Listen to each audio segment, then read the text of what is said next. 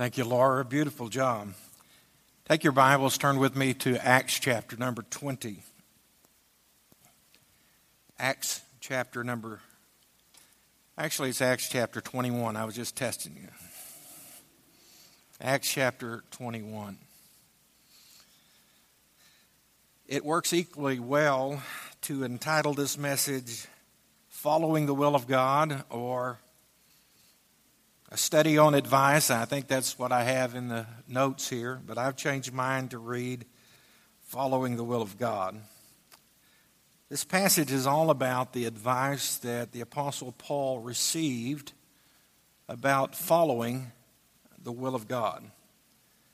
As we're going to see this morning, there are no easy, simple, mechanical steps that you can follow to discern what God's will is. We would love to have a four step plan where all you had to do was follow these four steps and you would know for sure what God's will was in your life for any given situation. Now, people have come up with some pretty novel ways to discern the will of God. In fact, some of them would make a great television series entitled That's Unbelievable. I read last week of a lady who had a lifelong ambition of going to the Holy Land. She got a pamphlet on the Holy Land and she read over it carefully and the tour that was available. She had the time, she had the money, but she wasn't certain that it was God's will. So before going to bed that night, she read again the pamphlet on the tour and she noticed in the details of the plan that they would be traveling there and back on a 747 jumbo jet.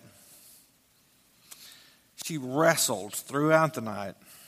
She tossed back and forth, wondering what God's will might be. And then she awoke the next morning and looked at her digital clock, and it read 747. She was therefore convinced that it was God's will for her to make the trip. That's unbelievable. Some Christians use the open window method for seeking God's will. You put your Bible in the window, you allow the pages to be blown by the wind, and you put your finger on a verse. One man did that, and it pointed to the verse Judas went and hung himself. Now, obviously, that's not a very good life verse, so he said, I'll try again.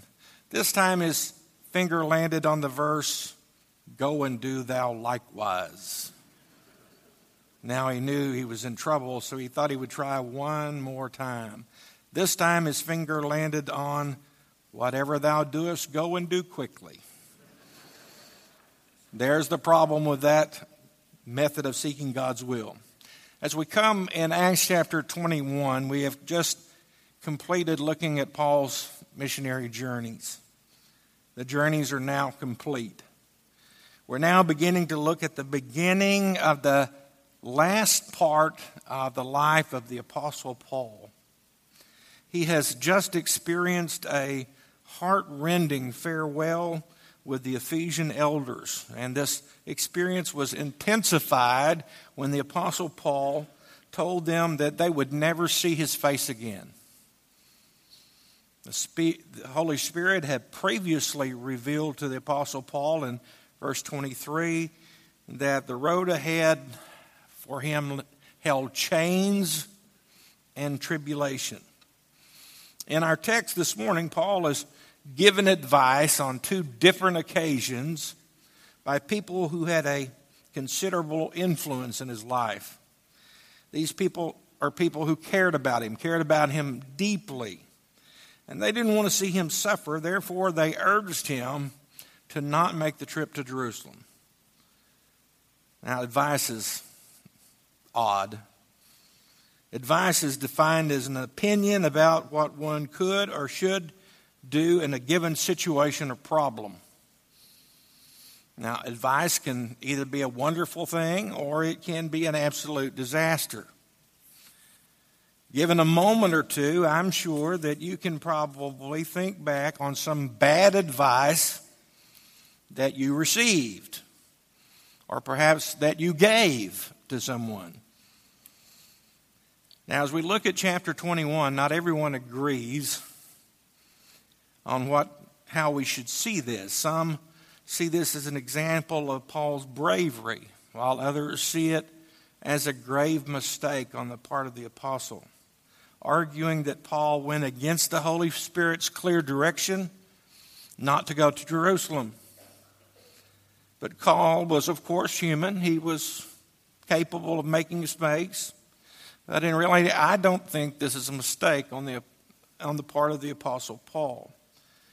It says in Acts chapter 21 and verse 1 Now it came to pass that when we had departed from them and set sail, running a straight course, we came to Kos and the following day to Rhodes, and from there to Patara. And finding a ship sailing over to Phoenicia, we went aboard and set sail. And when we had sighted Cyprus, we passed it on the left sailed to Syria, landed at Tyre. There the ship was to unload her cargo. And finding disciples, we stayed there seven days.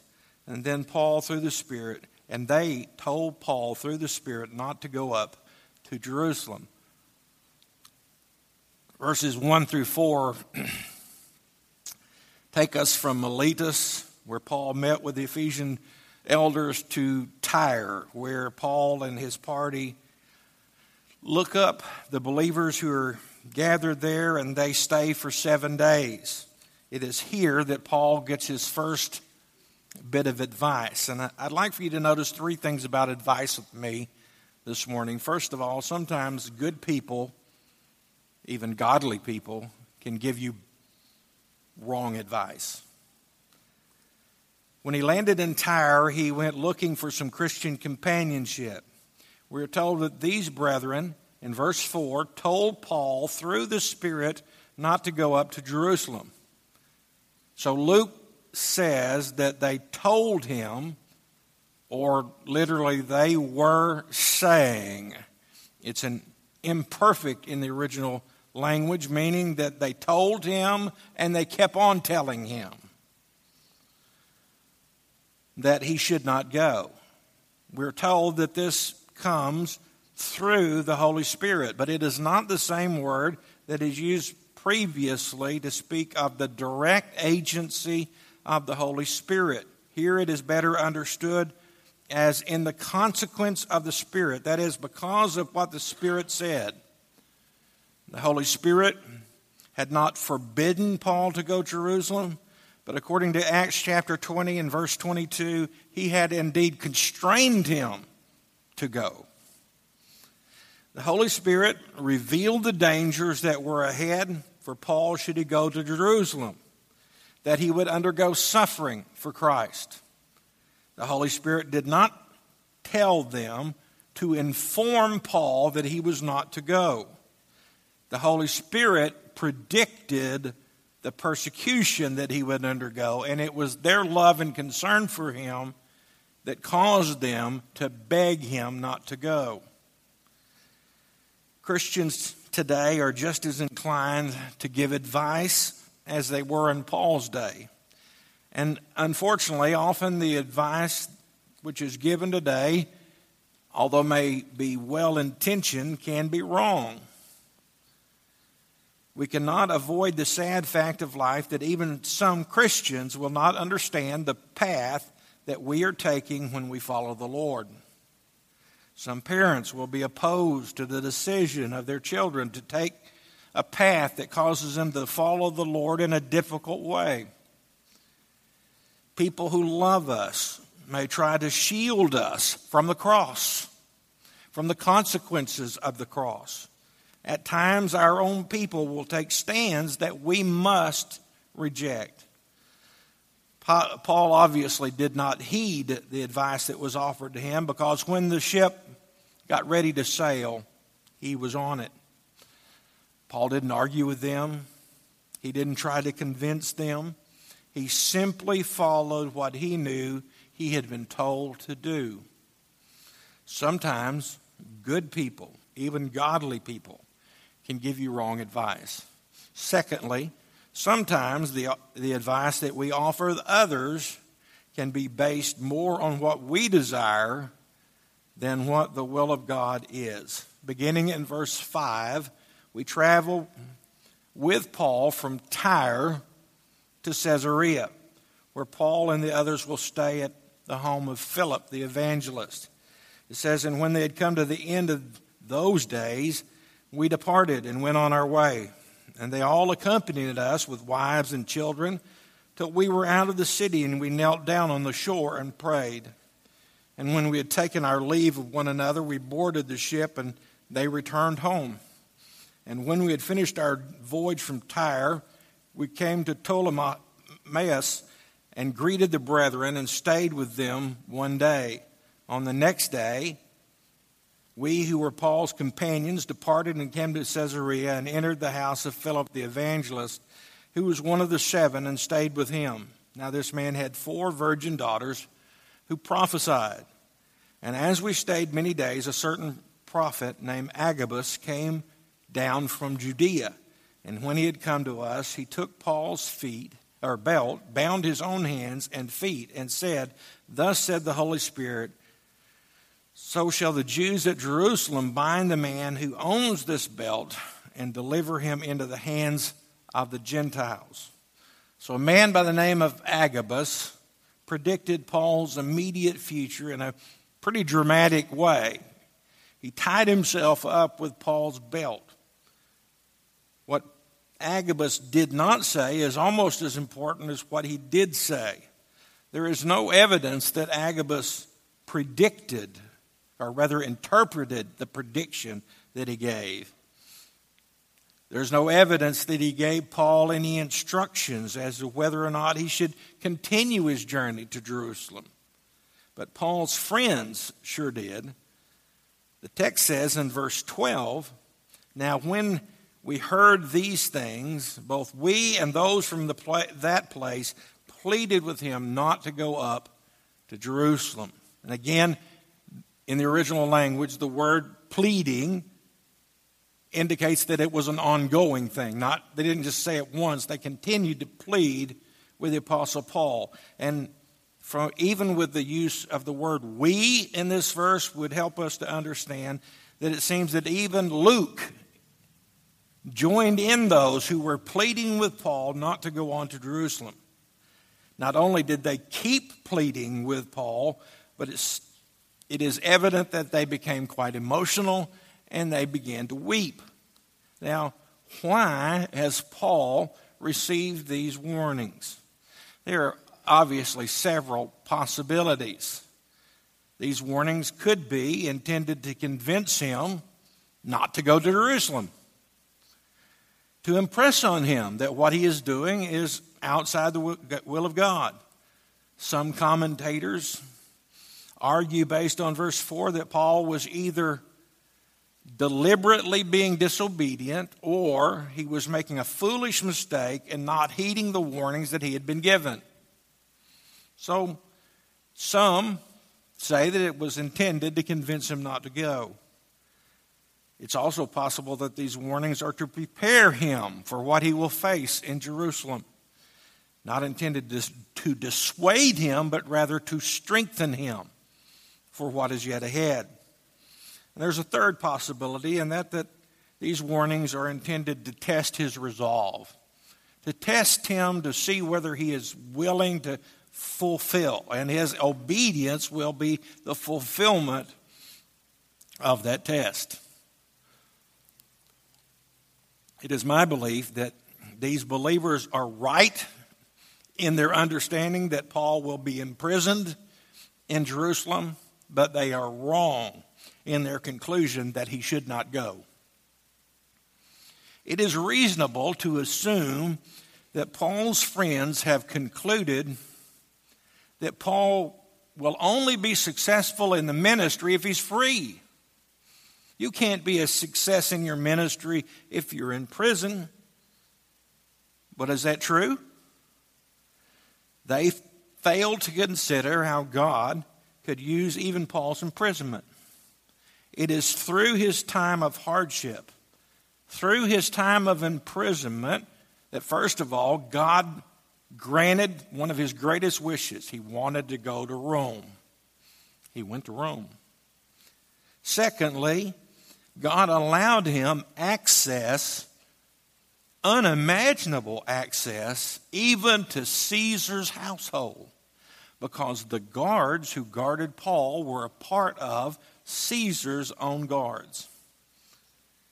And it was during this time that Paul was given the opportunity to write Galatians, Ephesians, Philippians, and Colossians. So God did use that time that Paul was in prison. Please note that these saints were wrong, even though they seemed to be unanimous in their conclusion. As Americans, we tend to think democratically. And we tend to think you go with the majority. But as we begin to see in our own society today, the majority can be wrong. Sometimes the, the advice we offer others can be based more on what we desire than what the will of God is. And third, sometimes our advice, rather than encouraging people to follow the will of God, discourages it. The pressure on the Apostle Paul must have been considerable, for Paul acknowledged that they were literally tearing him apart. Verse 13 says, Then Paul answered, What do you mean by weeping and breaking my heart? Breaking the heart was a phrase that was used to mean breaking the will, weakening the purpose, or causing a person to go to pieces so that they could accomplish nothing. Paul is saying, Why are you doing this to me? I need your encouragement to follow the Spirit's leading. Instead, you're crippling me with your grief. But the Apostle Paul revealed his determination not to be deterred from following what God had revealed to be his will. The last part of verse 13 For I am ready not only to be bound, but also to die at Jerusalem for the name of the Lord Jesus. He's willing to suffer for the Lord if necessary and to give his life. He reveals his heart in his letter to the Philippians. In Philippians chapter 1 and verse 20, we see him write, According to my earnest expectation and hope that in nothing I shall be ashamed, but with all boldness, as always, so now also Christ will be magnified in my body, whether by my life or by my death. For to me to live is Christ and to die is gain. For if I live on in the flesh, this will mean fruit from my labor, yet what I shall choose, I cannot tell. For I am hard pressed between the two, having a desire to depart and be with Christ, which is far better. Nevertheless, to remain in the flesh is more needful for you. And being confident of this, I know that I shall remain and continue with you all for your progress and joy of faith. Paul says, For I am ready. In fact, three times in Scripture, Paul says about himself that he is ready. In Romans chapter 1, verse 15, he said he's ready to serve. In our text today, we see that he says that he is ready to suffer. And in 2 Timothy 4 6, he says that he is ready for sacrifice. But the question is are we ready? How can Paul face eternity and death without fear. Paul was not afraid of death because he knew that his sins had been forgiven.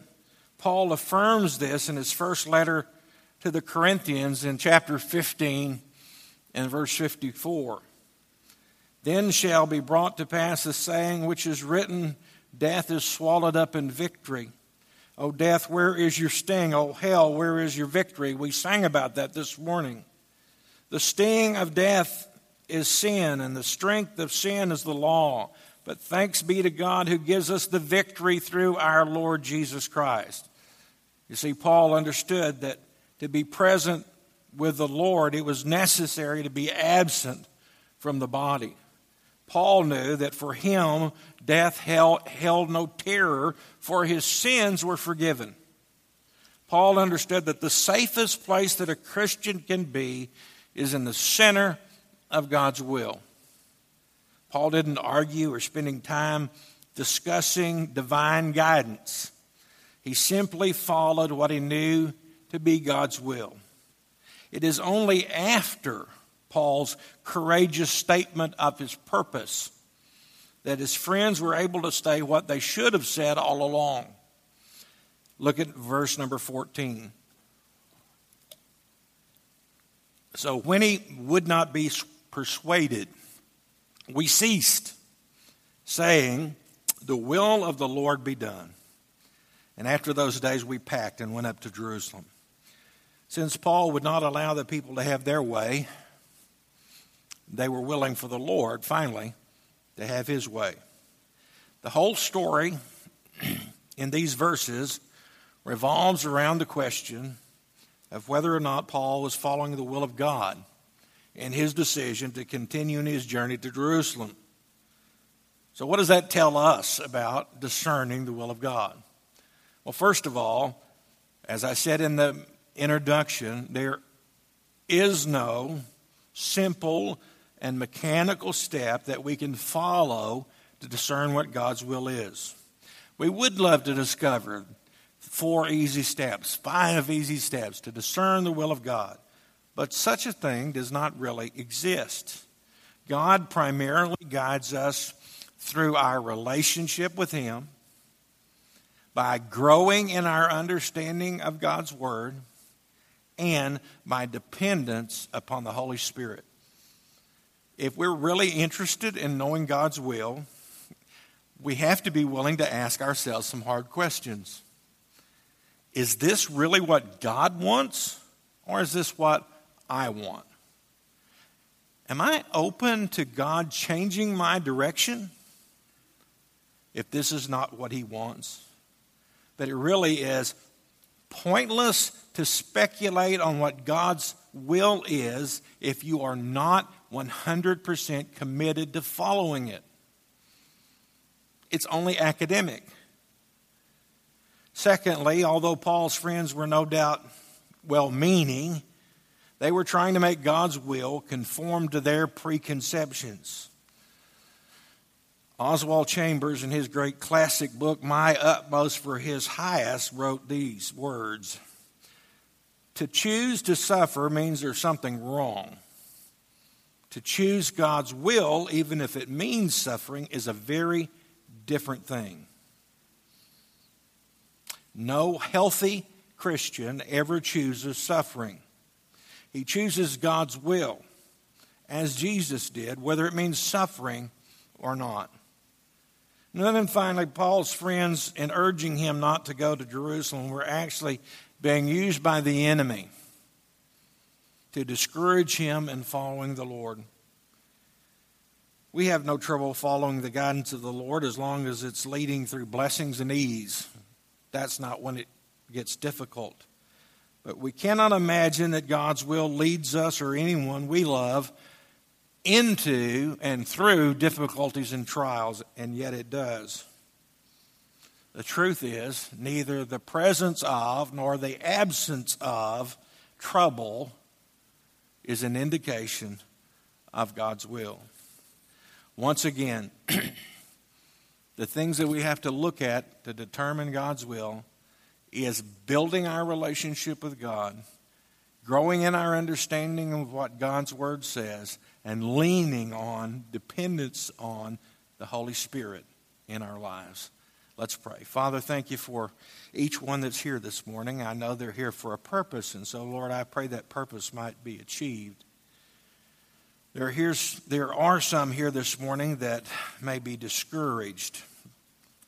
Uh, the week may have been difficult. And so, for them, I pray for comfort. I pray that you would wrap your arms around them and they would sense your presence but not only your presence, but your comfort.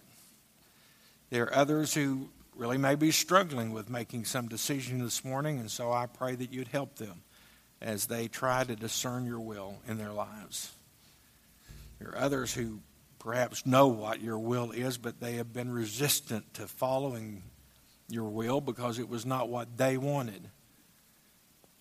I pray you'd help them to understand this morning that if we understood everything as you understand everything, then we would choose your will for our lives because it is best. And Father, there may be one here that has never established a relationship with you.